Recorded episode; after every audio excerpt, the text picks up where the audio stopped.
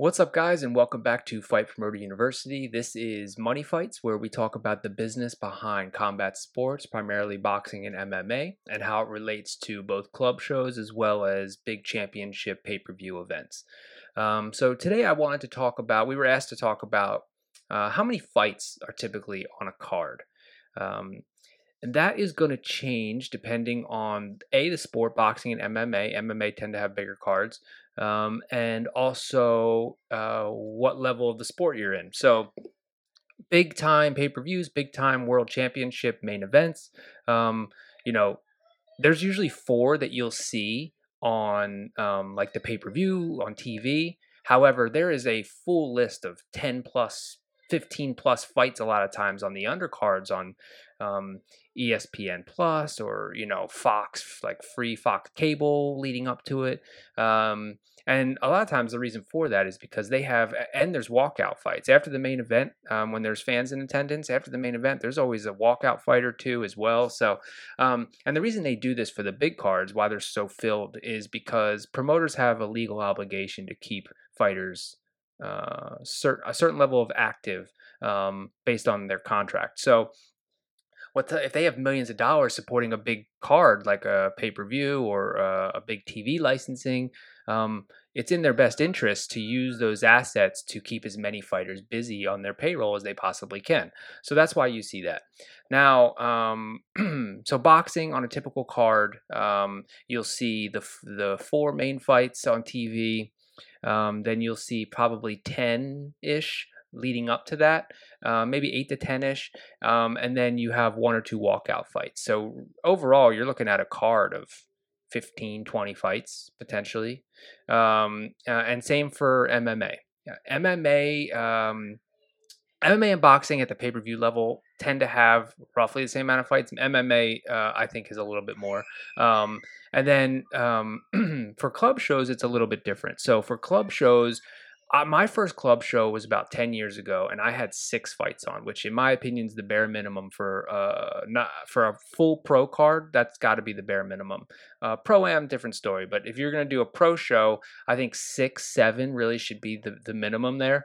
Um, and and i would behoove you if you are just doing your first show try and stick to that because unless you have a lot of fighters you can get on your card that you know are big ticket sellers or will drum up a lot of interest and push towards that sellout for you um, uh, or at least cover their purse. Like if you're paying a fighter a thousand dollars to fight, if you know that they can at least cover their bout and their opponent's bout in ticket sales, then shit have 20 fights but um, i think realistically for your for your first couple shows try to keep it in that six seven eight range um, now experienced uh, highly experienced club show promoters who do this regularly I think the sweet spot that you typically see is anywhere from uh, 8 to 12 fights. Um, whereas MMA club shows are going to be um, much more. You, typically, you can see 12, 15, sometimes more.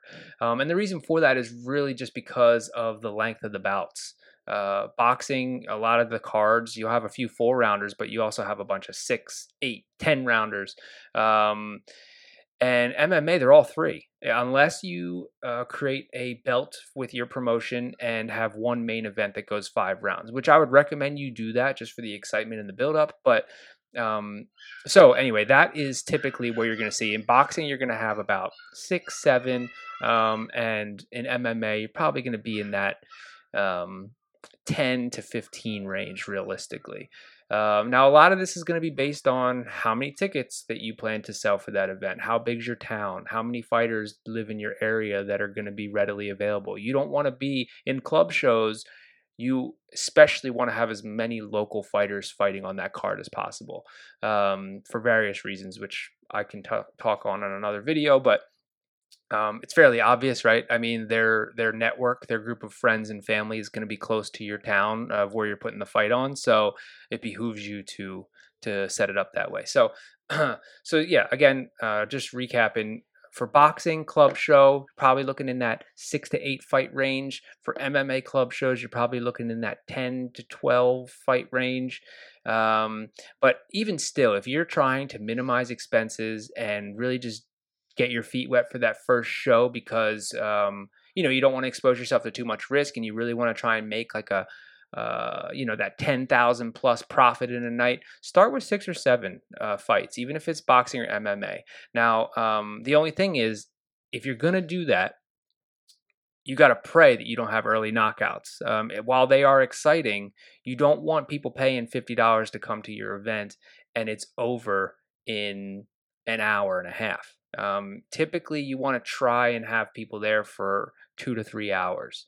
Um, so otherwise, they're just going to feel like, you know, it's going to feel like not a waste of money, but they want to get a night's worth of, of entertainment. Um, so you got to keep it's, it's a balancing act. You got to keep all that in mind. Um, but if you have any questions, leave them in the comments. Um, I'll be happy to answer them. And um, I hope that was helpful. So, uh, and let me know, are you planning to do your first show this year? Um, and if so, uh, give me the name of your promotion company um, and where you're at in your journey. So um, stay tuned because we're going to keep these these videos coming. I, I really enjoy sharing some of this uh, business information with all of you, and um, thanks again for watching.